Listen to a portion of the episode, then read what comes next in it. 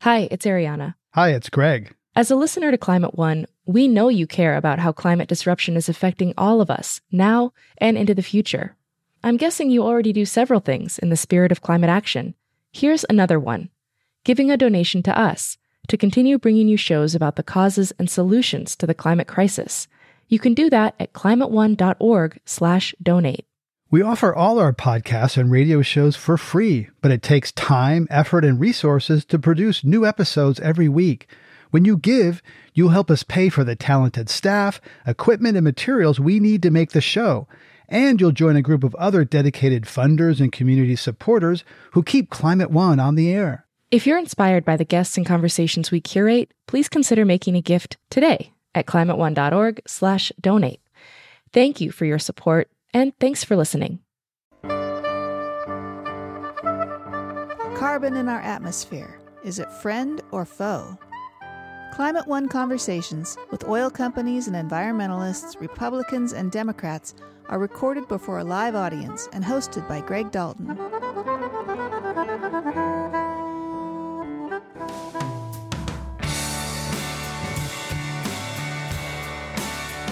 Carbon emissions have been demonized, and arguably so, for their contribution to global warming. But Noah Deich of Carbon 180 says carbon gets a bad rap. It's not inherently bad. It's just bad when it's in the atmosphere in too great of a quantity. But if we can figure out through innovation how to turn that waste back into a valuable product, we can take that liability and turn it back into an asset. Today on Climate One, we'll hear about some of the ways that carbon can be captured and sequestered in rocks, soil, trees, even building materials. New technologies are leading the way, but that's not the whole story. Working with natural systems is not part of the conversation often enough, and nature is far more powerful than we will ever be. You know, nature wants to be in balance, right? But we just need to create the conditions for that to happen, and we can. Reaching carbon negative status might sound as impossible as unboiling an egg, but our three guests today say it can be done. Diana Donlon is the director of Soil Centric, an organization that works toward regenerative agriculture. Mike Biddle is managing director of Evok Innovations, a clean tech fund. And Noah Deich is executive director of Carbon 180, a nonprofit that champions carbon removal through science and innovation. Here's their conversation about going carbon negative. Noah Deich, let's begin with you. Uh, the Supreme Court of the United States has said that carbon is a pollutant that should be regulated. Um, how do you think it should be a friend rather than a foe in the climate story? Well, that's a great question, and it's great to be here. I think uh, the important thing about carbon is it's not inherently bad. It's just bad when it's in the atmosphere in too great of a quantity. So when I think about carbon removal, I actually see the opportunity to take carbon that's in the atmosphere where it's a waste, it is a pollutant when it's there in excess.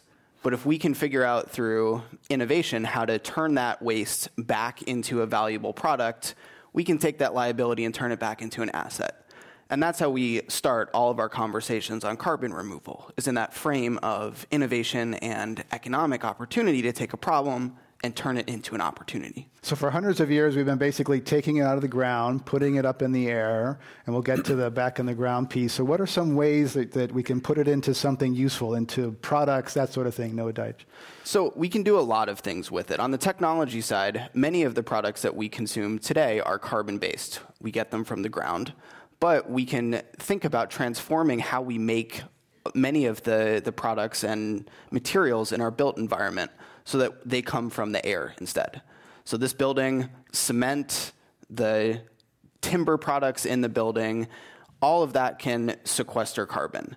The fuels that we consume can come from the atmosphere. Even the clothes we wear and the food we eat can all be associated with carbon sequestration. So, this is really an economy wide opportunity to think about turning carbon back into a value. Okay, yes, the the, the uh, element that likes to hold hands um, uh, in nature. Diana Donlon, uh, there's a book written, "The Soil Can Save Us." Uh, it's something you know, that's gotten a lot of attention. A lot of people can relate to. So, how, what, how, does the soil come into this in terms of putting carbon, restoring the carbon balance? Sure. Well, um, that's you took the words out of my mouth. I was going to say what we need to do is restore the carbon balance because carbon, as Noah said, is always cycling through the system, and it's actually the Earth's currency. And um, in the atmosphere, we have it in excess and it's problematic, but we actually, at the same time, um, have a deficit in the soil. And so um, many of our soils are hungry for carbon.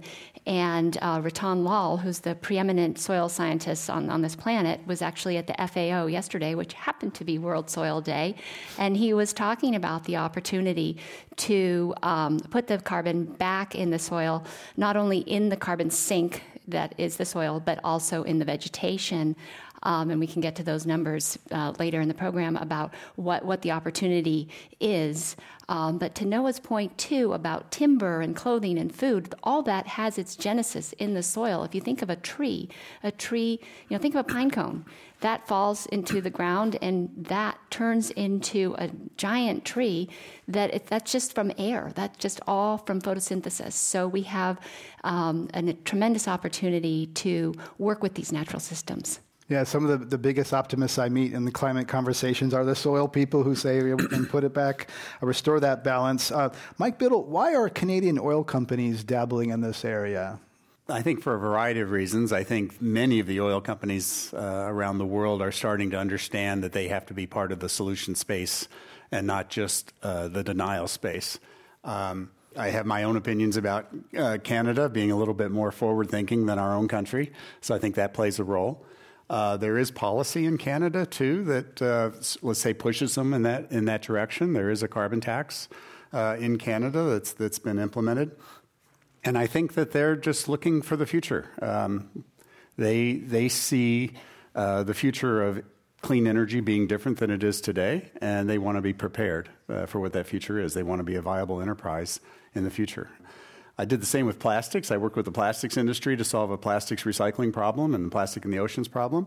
And I think it's my belief that the in- industries that are part of the problem, if you if you will, need to be part of the solution as well. So I'm quite happy that that they're funding us to, to find solutions. Though the, the ocean plastics problem hasn't really been solved yet. It hasn't. Right? No. it has uh, not been you, know, catch that one. So, but, but you're saying an industry kind of comes in and perhaps in some relatively, let's be honest too, some relatively small amounts of their capital outlays, right? In terms of the capital expenditure, the billions that these oil companies will, will invest these are some pennies that they're kind of putting as, as hedges or sort of a way to kind of learn so they're not surprised?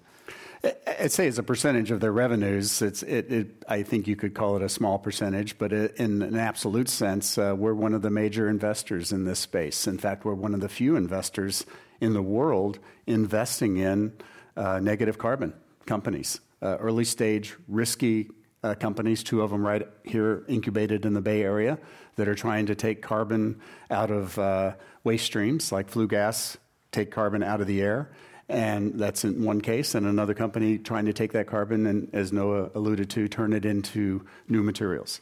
Uh, there's not very many companies or investment uh, groups on the planet willing to make those risky early stage uh, bets. Anyone making money yet on carbon removal or using carbon as a like uh, Noah Deich? Yeah, so I, I know a handful are. Okay, I'd like to hear those.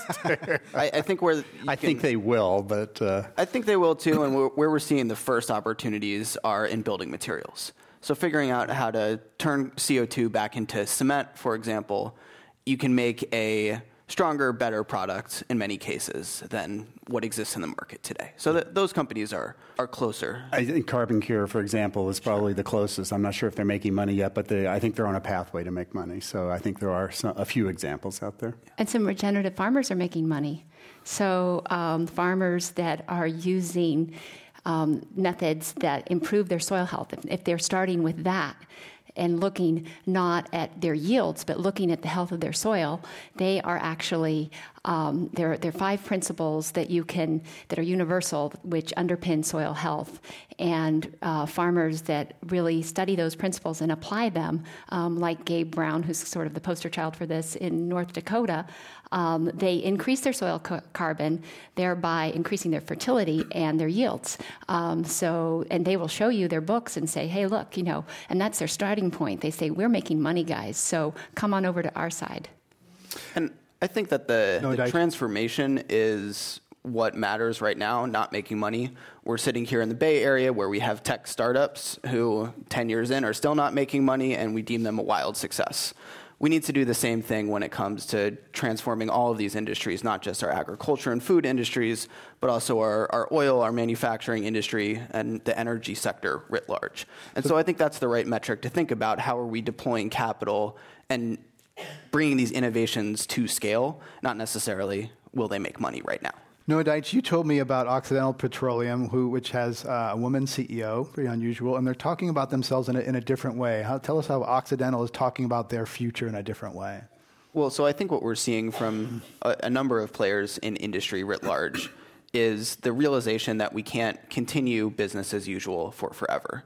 And not only that, but the opportunity for transforming a business from one that's reliant on emission intensive activities into emission capturing and eventually sequestering activities can actually be really profitable. And Occidental Petroleum is different from some of these other oil companies in that they actually take CO2 and use it today at very large volumes. They're making oil with that CO2. So if you're thinking about it from a climate perspective, it's a bit of a mixed bag. So they're, they're pumping CO2 into oil wells to, to enhance recovery. to get more to oil. get more oil out. coming. Okay. Exactly. And so this is a, a very old practice at the end of the day, but it's one that's increasingly important when we think about the need to pump CO2 underground in large scale in the future for negative emissions. And I think what we're seeing is that at the end of the day, the amount of carbon that needs to go from the atmosphere back underground is similar to the amount of oil and gas and fossil fuels that we extract from the ground today and put up in the air. This is a huge industry, trillions of dollars. Billions of dollars of early investment is great, but it's nowhere near the capital that's going to be needed for this transformation.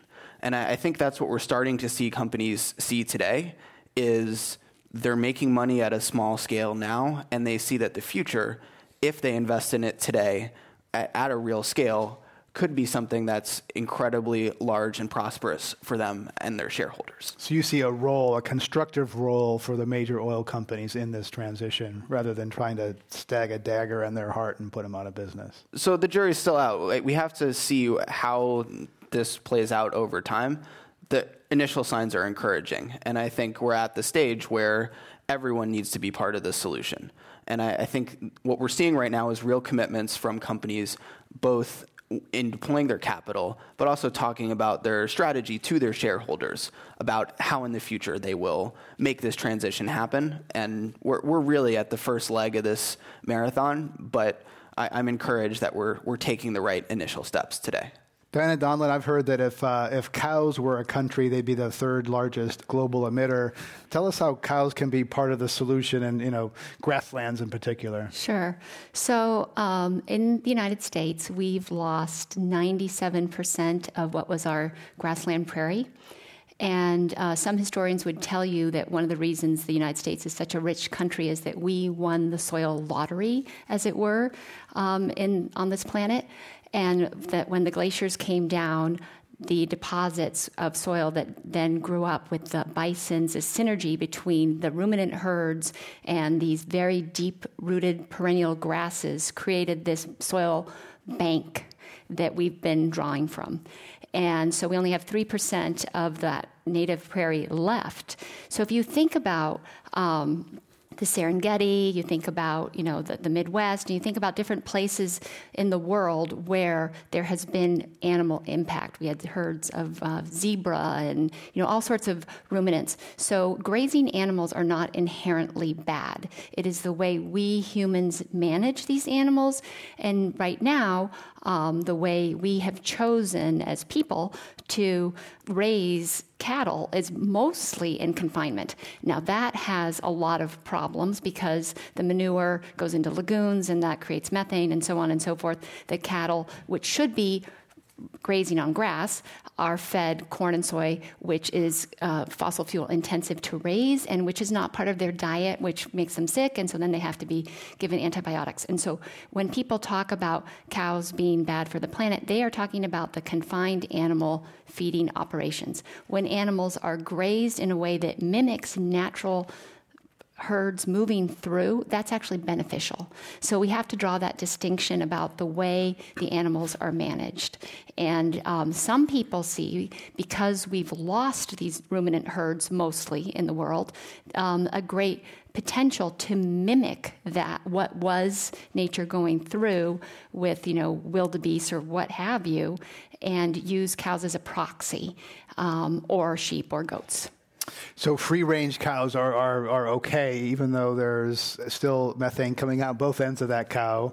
Um, well, no, they have to be they have to be moved through a pasture in a very intentional way.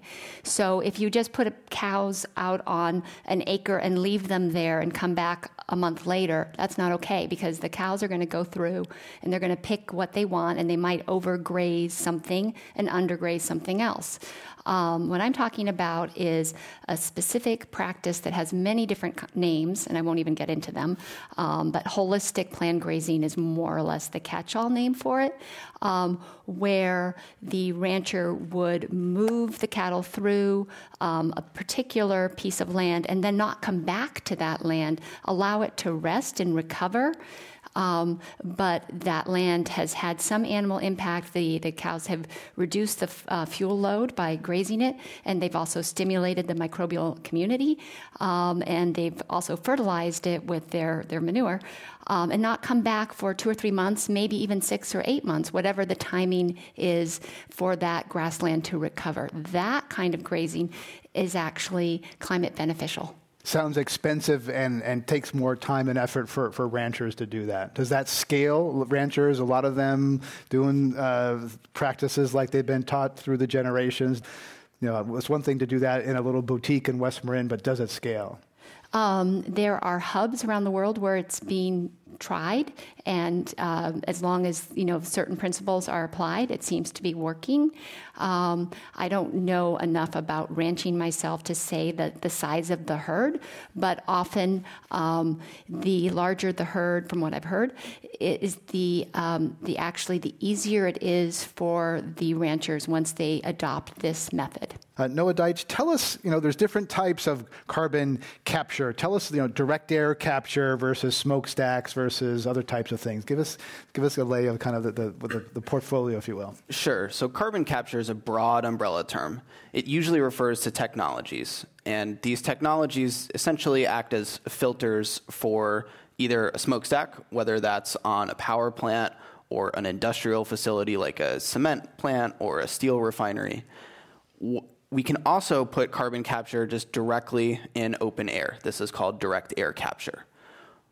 What's interesting about this wide range of carbon capture technologies is that it's applicable both for stopping additional carbon getting added into the atmosphere, but it can also be turned to take carbon that's already in the air and getting it out.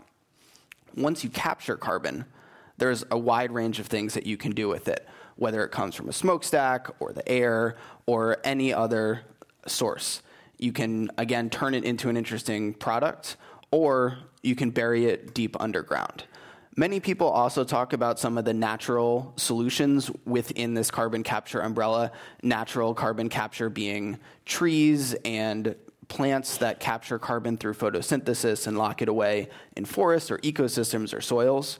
But I think when we hear carbon capture and storage, it usually is referring to the, the technology options on the table. And then the carbon math, you know, uh, the latest, some of the latest reports came out, come out. It's like there's like 12 years or so before we're going to go through the carbon budget to have a chance of avoiding, the, you know, some of uh, more than two degrees of warming, that sort of thing. So to get there, is carbon capture, you know, going negative going to be necessary? And are these technologies ready in time to uh, to when they're really going to be needed? Break the glass, they're needed. Sure. So there's a lot of issues with that framing in my mind too, because there's not a point at which climate change either happens or it doesn't. We're already seeing it today, and so what we need is every solution that we can put on the table as quickly as possible because every even tenth of a degree matters at the end of the day. And so that's why it's so important to figure out how we get carbon capture in all of its forms, both the natural, the technological, and within the technology umbrella, industry, power, and through the direct air capture routes. That we need everything that we can have. Diana Donlon, um, are some big food companies getting involved in this? It's one thing to have you know some ranchers here and there, but what about the sort of the in, industrial food giants? Are they getting involved in paying attention to soils and and this? They are. Um, they're concerned about their supply chain because when you have, you know, hurricanes and when you have these extreme weather events, you have this oscillation between flooding and drought um, that disrupts supply chain. So one of the the big um, players, General Mills, which is an enormous conglomerate, um, recently bought 63,000 acres of land that they are farming organically and they have um, extension agents actually helping the farmers use best practices in terms of soil health, so like cover cropping and, and keeping a living root in the soil and so forth. And then they are able to sell the, um, the wheat that they grow on this um, I think it's, it's, in Montana. It's either Montana or Minnesota where they, they bought the 63,000 acres and sell that at a premium. An, another company that I can think of that's not a large company, but it's an important one in my book, it's a chocolate company, and it's Alter Eco. They are working with carbon insetting. So typically, cocoa is grown in monoculture, where you're just having the cocoa trees and nothing else. They're using agroforestry, which is a very um, promising natural solution to climate um, change, and it's multi-story, um, and then they're actually putting more carbon back into the system than they're taking out. So we get chocolate and we get extra carbon. Yeah, but and I think like the, the interesting thing that we're seeing for a lot of these food and ag companies interested in these carbon sequestering solutions is they're not looking for the carbon to drive the business case in many cases, they're interested in the resilience of their supply chain or some other ecosystem benefit, whether that's water or the amount of fertilizer that needs to get applied, or even the yield of the, the system. And it's, it's interesting because we don't, when we think about climate change, we're always thinking in carbon, how much carbon is sequestered, and how do we value that.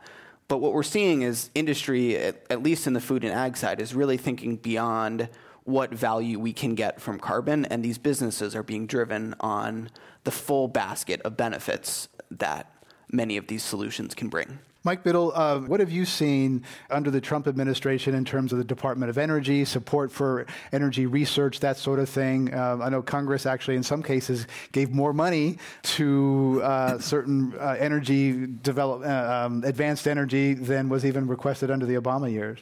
Yeah, I, I guess uh, many of us in this space have been concerned about what the administration is going to do to support our efforts because early stage investors like ourselves have largely depended on uh, research labs out of universities, much of that research being sponsored by U.S. Uh, government grants, uh, to de-risk the technology to try out everything under the sun because I completely agree with Noah. We need every single tool in the toolbox, and we need a bigger toolbox uh, to solve this this this uh, multifaceted problem. And so we were we've been very concerned that that funding and that that funnel for us to be able to get technologies out of laboratories so that we can turn them into con- uh, companies that can then solve these problems uh, was going to start drying up. But just this January, uh, many of us were at uh, ARPA E Summit. ARPA is the uh, Advanced Research Projects Agency, dash E means for the environment. Um, they are modeled after DARPA, which has been a very successful uh, government funding model for defense related technologies. And the uh, internet. Yeah. And the internet, and many things that we take for granted every single day. Um, and we felt uh, we there was a kind of a gloom and doom uh, January of this year at the ARPA-E summit because we were certain that it was going their budget was going to be slashed. Turns out their budget was increased, as you suggested. Uh, DOE's budget has been increased uh, for clean energy, and we're already seeing the fruits uh, of those budget increases. Uh, several of our early stage companies have received multi million dollar grants to help de risk the technology. And without that, I, many of these companies would simply not survive. They wouldn't even. They first they wouldn't get out of the laboratories. They wouldn't get to a state uh, to where they would be investable uh, by early, even early stage investors like ourselves. We then prep them for larger uh, investors down the road, and then usually at that point they're ready to be adopted by large industrial organizations, whether it be in the chemical industry, oil and gas industry, uh, the automobile industry. I just think the amount of funding overall is just a tiny, tiny drop in the bucket. It is. And it's nowhere near what's I mean, needed. We can say that about the entire space. The, these billion dollar funds uh, are, are a good start, right? Uh, our fund is a good start. Uh, and you have to start somewhere. But DOE spends billions of dollars a year on clean energy research. The amount that they have spent ever on direct air capture that, that we've been able to identify is 5 million. That's yeah. it they doubled the carbon utilization budget to 10 million in this this win. So as a percent increase, that's fantastic. But when we see recent reports coming from the national academies that say we don't need millions, we need billions of dollars a year across this full portfolio, and not just DOE, but USDA and other science funding mm-hmm. agencies, we're nowhere near where we need to be to get on track when it comes to that research and development portfolio. Well, you, I mean, I think I'm glad you raised. I mean, we're here talking about uh, negative carbon and, and, carbon capture from air has to be part of. It's a big part of that that discussion. Uh, trees do it extremely well, but they just don't do it fast enough. We can't plant enough trees to make to make a dent. Uh, and unfortunately, at least the technologies today are so far from being economically viable that I think it's it's difficult to justify big investments in in uh, in there. I'm probably making your point for you. Hence, we need to to do more to drive that that price down. But it's it's an extremely difficult space uh, to to try to figure out. The carbon is so uh, dilute in, in the air we breathe. 400 parts per million is making a huge difference in the climate. That's why we're here today. Um, but it's so dilute the technology and costs associated with pulling it out of the air is is extremely difficult. Yeah, but it's not it's not that challenging at the end of the day. So is it technically simple, but the, it's the cost of problem or technology the problem? So plants don't complain that the CO2 in the air is only 400 parts per Correct. million. It's too cheap to meter for them, right? Right. And so I, I think they've had a few hundred million years of R&D. I'll give you that. but what I think that we're seeing is that we haven't started this. Spending $5 million total on anything is like where we were with solar back in the 70s. Right. That there were a handful of solar panels on NASA missions but what we've seen over the past couple decades at this point is billions of dollars go into the research, and then more importantly, billions and tens of billions of dollars go into the commercialization of those solutions. We've seen the price of solar drop 100x. I, think there's a reason to see that we can bring down the cost of direct air capture and other carbon capture technologies, maybe not 100x, but definitely an order of magnitude. And, and that's really something that could be a game changer in this field. And, and restoring soil health is really inexpensive and can be done globally and at scale. So if we consider the, the size of the opportunity, 50 to 70% of our cultivated soils are depleted, which means we could put soil carbon back in through photosynthesis to 50 to 70% of our soils globally. So what does that entail? That entails keeping, you know, that's composting. That's just returning the, the organic matter from whence it came. That means leaving some sort of mulch over your, your soil. Don't let it be exposed to the elements so it keeps um, the microbial life alive, which means the trees will grow faster. So that means no raking and blowing, which you really shouldn't what... rake and blow. no, no. Let's should... skip this down to the backyard. I, I you know, yeah, a lot of that is just vanity, right? We well, but there, there are consequences to that raking and blowing because when you do that, you're leaving the, the soil is like the earth's skin, and that's what makes our planet unique. Is we have a living soil ecosystem. It is a alive, and, and, and climate scientists can see that almost like it, they can almost see it breathing. Um, they can measure it when they, they see the, the northern forests um, draw down the atmospheric carbon in the spring.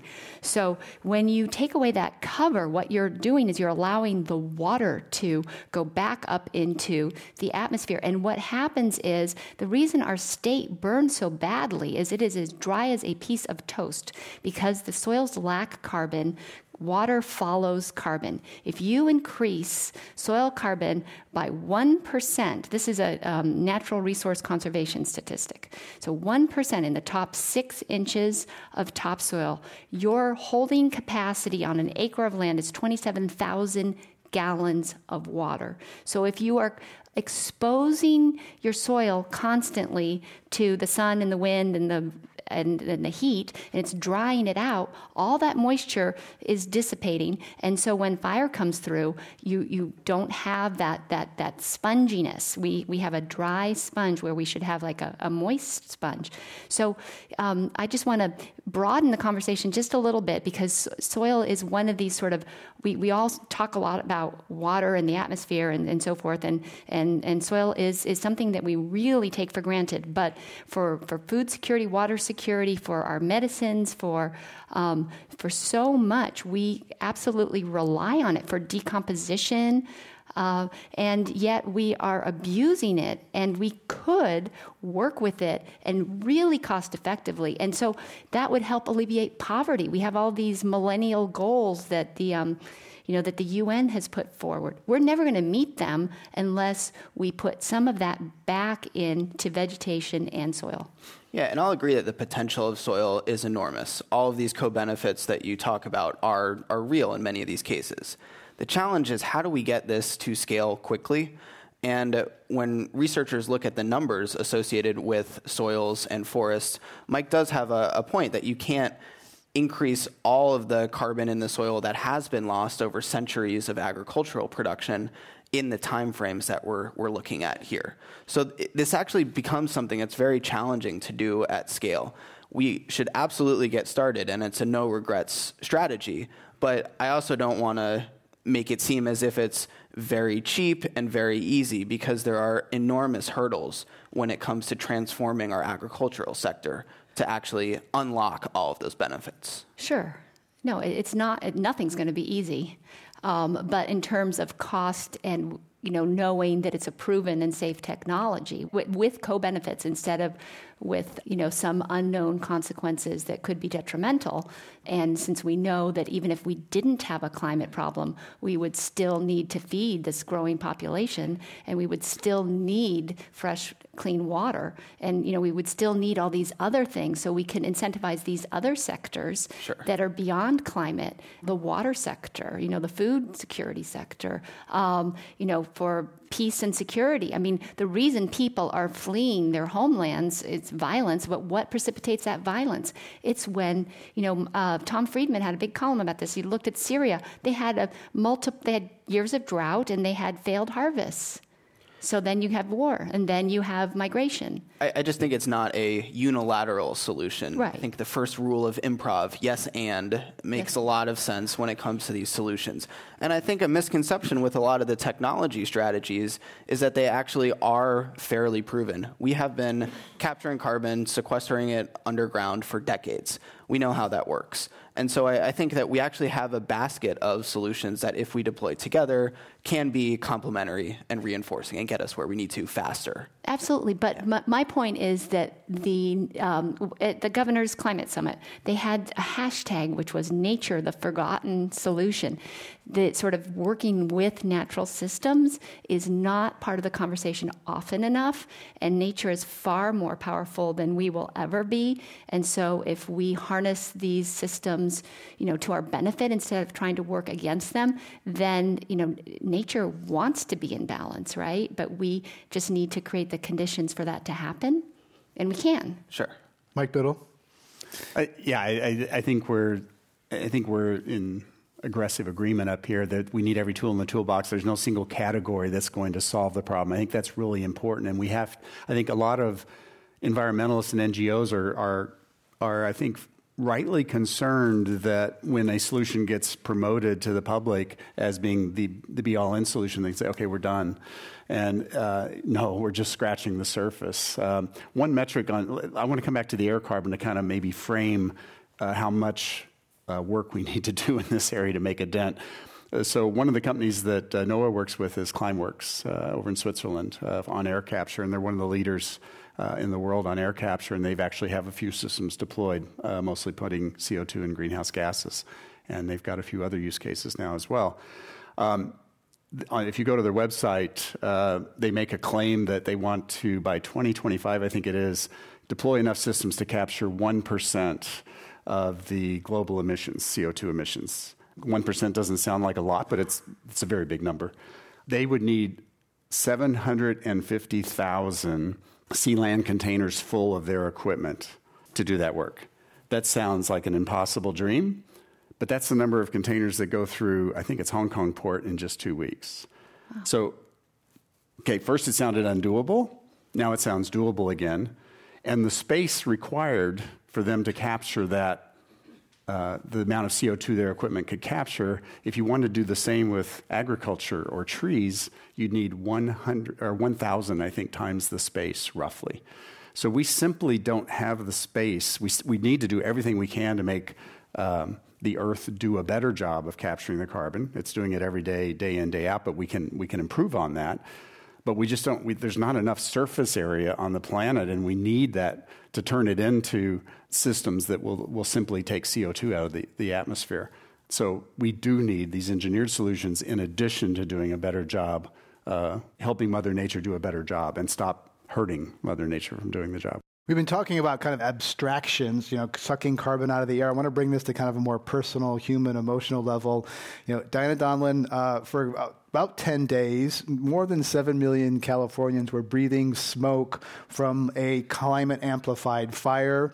I, have been gazing at climate impacts for a long time. I never thought that I would have to ask my teenage daughter, honey, do you have your mask before you walk out the front door because of the smoke of a fire hundreds of miles away? So tell us how that fire affected you, you know, as someone who thinks about climate a lot. How did that affect you? It was terrifying. I mean, it was terrifying for all of us, wasn't it? Um, and one of the ironies is that I know two people that lost their homes up in Butte County, and one of them, uh, a guy named Chris Kerston, works with the Savory Institute, who's a, um, and he is working to promote solutions all over the world. He lost his dog, he lost his house. He, um, fortunately, his wife and children were okay, but um, you know it's really traumatic. So, um, so I was thinking a lot about them. But you know, when you you realize how how dry everything is and how um, this soil sponge has just been wrung out, it's not surprising. Um, so we really do need to work with these systems because when fire comes, we are you know we're pretty we're pretty powerless, and it's it's we, that was demonstrated. No, Deich, you're a young guy embarking on a career in this. I mean, there's. I was sitting on the stage a few days ago with someone from Cal Fire saying, "There's more of this coming. There's gonna be a lot more of this in your lifetime." How does that, you know, sit with you a couple of weeks afterwards? You know, that the prospect of more of these fires. Well, I can resonate with it, feeling powerless to to make change. But I think one of the, the bright spots when you think about sequestering carbon through all of these natural systems is all of a sudden we can turn what is one of these imminent challenges into opportunities for solutions. So if we figure out how we can manage our forests better, we can reduce our fire risk and sequester carbon. Sometimes that, so that carbon can be taken out of forests and put into buildings where it gets locked away for, for centuries, displacing the, the cement or other emissions intensive materials. And so we get all of these cascading impacts. So we're not just helping to mitigate fires in the future, but also turning it into economic opportunity in these places that have just been, been devastated by some of these natural disasters. Noah, do you ever have resentment toward the boomers who kind of trash the place? Oh, yeah, it's definitely their fault. no, but I think we can all be part of this solution. And I think that's the, the great part of this whole conversation is it doesn't matter where you are. There's a solution that you can participate in. If you can't ride your bike, you can figure out how to buy food that is sequestering carbon. And you don't necessarily have to commit your career to this, but there are so many opportunities, and there will be in the future, that I think this is just an exciting place to be, even though we're in such a, the hand that we've been dealt is really tough. And I've been, this has been my whole career, has been working on environmental issues. And initially, I, I worked for the Goldman Environmental Prize and I studied all these different issues. And I thought, okay, we have to work on mangroves or we have to, you know, work on uh, rainforests or whatever it was. And then all of a sudden, sort of midway through, I was like, oh, wait, climate, this is the biggest one and that was a little daunting, but um, and quite depressing. Um, but when I learned about really about the soil carbon opportunity, that gave me a tremendous amount of hope because I thought, how do I not know this? First of all, I've been in this business 20 years and nobody has ever mentioned soil before. And I was part of all these food system groups and nobody had ever talked about soil. And I thought, if I don't know this, there are a lot of people that don't know about this. And then I would recommend a book to you um, called Dirt, the Erosion of Civilization, which really talks about how um, erosion and deforestation and so forth, how it's happened through millennia. I mean, there, there are conversations between, or, or concurrence between Plato and Aristotle saying, you know, erosion is a, a, threat to the Greek civilization. And, and then Da Vinci talked about the soil ecosystem. Darwin, his last book was on earthworms. He spent 40 years studying earthworms. So there have been these, you know, it, it didn't happen. I mean, when you start feeling guilty, um, humans have been degrading the planet for millennia, but now we know better and we know the consequences. We've kind of um, hit the end of the road and we know how to fix it.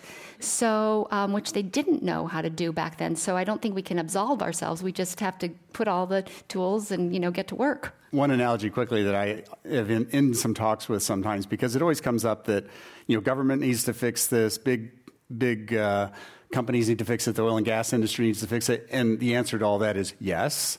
Uh, but I did, I did a few uh, calculations that I like to share with people. I'll just do this really quickly. So uh, I calculated that Unilever, which is considered to be one of the most uh, forward-thinking companies on the planet, trying to lower its carbon footprint. The, the CEO came in and said, "We're going to double our production, but we're going to halve our carbon footprint." And uh, at the same time, they reduced their carbon footprint by a million tons over, I think it was a four or five year period. I divided that by the number of employees per year, and it worked out to be one ton per year per employee. That's not bad for, for changes that they made in their company while they were still growing the company over that time period. I did it for our family solar, riding bikes, going vegan for the most, uh, most part. Did that calculation, we were five tons per year. So small changes. Per I would say our life is better per person. Five per tons year. per person. Five. Better so than five x what Unilever did with billions of dollars of investment. We just changed our lifestyle. I'm not saying that you need to do that. We made three small changes. That was it, and that was that was a bigger impact than multi-billion-dollar companies who, who roll out huge programs have made. So. Individuals Yeah, can have a bigger Biddle, yeah. impact. Right? My Doing message something. Is what each of us chooses to do every single day of our life can have a bigger impact than pointing at big government or big companies to, to solve the problem for us. We can make the difference. If you're just joining us, we're talking about carbon capture and storage with Climate One. I'm Greg Dalton. My guests are Noah Deich, head of Carbon 180, Diana Donlon, an expert on restoring soils, and Mike Biddle, who runs an investment firm backed by some oil companies. Let's go to audience questions. Welcome to Climate One. Hi, I'm Felix Kramer from Healthy Climate Alliance. I'd like to ask a question about the scale of all this. There seem to be two conversations going on about carbon removal, and there's the ones that uh, talk about in the Paris Agreement, every scenario involves some carbon reno- removal. Uh, and there's another conversation that really took off when Drawdown came out, a book with the title How to Reverse Global Warming, not slow it, not get to 1.5, but to remove enormous amounts of carbon in the, in the trillion ton range. So I'm wondering if you can talk about the solutions you see in the context not of the uh, let's try to avoid the worst consequences of climate change, but let's fix the problem. Uh, are there solutions that could do 10 or 20 billion tons a year by 2050? And what should we be doing to encourage those? Amp up the ambition, Deich. Yeah, so I think what you're really looking for is what portfolio of solutions can get you there. And I think within that portfolio, a number of big ones have been identified. The simplest ones are, are trees and our, our soils. These are technologies that are ready to go and can get to that billion ton, if not larger scale per year. When we're talking about going beyond that, we likely need to have technology options. And these are things like direct air capture machines, filter CO2 directly from the air, or various ways to essentially grind up rocks that react with CO2. The scale potential is not really the question in my mind. It's the what's the economic potential and our willingness to pay for all of these solutions. We can do this technically. It's just a matter of can we innovate and implement the, the markets and incentives to actually do this at the billion ton scale, let alone the 10 billion ton scale. Let's go to our next question. Welcome to Climate One.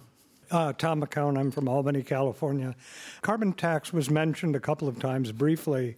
The question I have is if there is a carbon tax or fee and dividend, how does that play into this? Because suddenly now, taking carbon out of the atmosphere, the carbon has more value than it would have. And, and is that going to incentivize or, or give it a financial incentive, or is it really neutral to what you're trying to achieve in these different areas? It, no, it it's, just, it's huge. It's night and day. It, it, would make a, it would make an immediate difference. That nothing moves faster than free enterprise. You send a pricing signal to the market, entrepreneurs will come out of the woodwork to. But most of those investors don't want to make policy dependent investments, right? Because they don't think government, they don't like betting on government, so they don't make policy bets, right? I agree. I, I guess you know, I'll drum, beat the drum. I, I, mean, a lot of people have said we need a carbon tax, so I mean, the, the audience is big on that. It, to me, it's about pricing externalities. I had the same problem in, the pla- in recycling plastics. It is a cost we want the truth at the end of the day. The truth is carbon is, has a cost on every single one of us, on every dimension of our life. And if we don't cost it, we're not just, we're, we're being foolish, we're being short sighted. I mean, I think everybody in this audience knows that. The trouble is, there's a lot of part of the population that that coin hasn't dropped yet. Yeah, but design matters to the question, though. We can design How a carbon tax in a way that will incentivize these solutions specifically, and we can design one that's less favorable to it. It's just a question of, of impact. I think there's been some great examples. You know, give the money back to the, the people and, and let them, you know, and if, if you're a low carbon, you're not going to be, ta- you're not going to feel that tax if you live a low carbon life. Let's go to our next question. Welcome. Hi, my name is Erica Dodds. I'm with the Healthy Climate Alliance. I've really appreciated the discussion about the potential of natural systems to draw down carbon. And I was wondering if any of you could speak to the potential of photosynthesis and carbon drawdown in our oceans oceans we've overlooked. That's where the, a lot of it goes. Noah Deich? Yep. Sure. So I think that there are opportunities, especially around coastal ecosystems, that make a ton of sense. Again, they have lots of benefits, and as we think about how do we adapt to changes in climate already underway, mangroves and other coastal ecosystems can be a great buffer for increasing storms. I think where the science is weakest, however, is how do we do something in the deep ocean? How do we do that at a large scale in a way that we actually understand what the carbon balances are and that uh, conform with our protocols about how we deal with open ocean uh, interference? So I, I think right now it's an important area for science, but it's not something that's really ready when we think about very large scale to get started on. Let's go to our next question. Welcome to Climate One. Hi, um, Megan Kaiko, San Francisco. Um, so uh, there's a lot of solutions talked about um, in your guys' um, panel discussion about um, to what degree we can like work with nature, um, private versus public sector, to what degree we should be coordinating as a community, a global community, and things like that. Um, I was just wondering to what degree do you think we can measure each of these solutions in relation to each other? Because on the one hand, like it's really great that each of us, like through lifestyle changes, can like I don't know, save five tons of carbon, things like that. And not to say any of these solutions are exclusionary, but to what degree do you think we should be trying to like measure each of these solutions in relation to one another in terms of prioritizing? Um, which is most effective, what combinations of solutions are effective, and to what degree is that even like a worthy amount of time we should really like spend on it? Mike Biddle, sounds like you went through this process. Oh, it's a great question. Thank you for asking it, and you, you nailed it. I, I mean, we have to get the answer right. We, we, we have to know what the true cost is on many dimensions. There's tools like life cycle, life cycle analysis, life cycle assessment that are being deployed. Someone mentioned uh, Project Drawdown, uh, which was started by Paul Hawken, uh, a Bay Area native. Um, I, I, would direct you to that, that book if you're not familiar with it, uh, because it tries to do that. It tries to put things in perspective. And I would say a lot of the solutions in that space are surprising, and they involve uh, people changing behaviors that can have a big impact, again, to some of my earlier comments. So, one of the um, potential uh, levers in Project Drawdown is empowering women and girls. Exactly. And if we do that globally, that actually has a huge climate benefit. Yep. And most of the um, subsistence farmers in this world are now women. Yep. So, you know, if that is what you want to do, that will have a climate impact. Um, so, it's, you kind of have to look at it as an equation. You know, we do this plus this plus this plus this, and then we get there.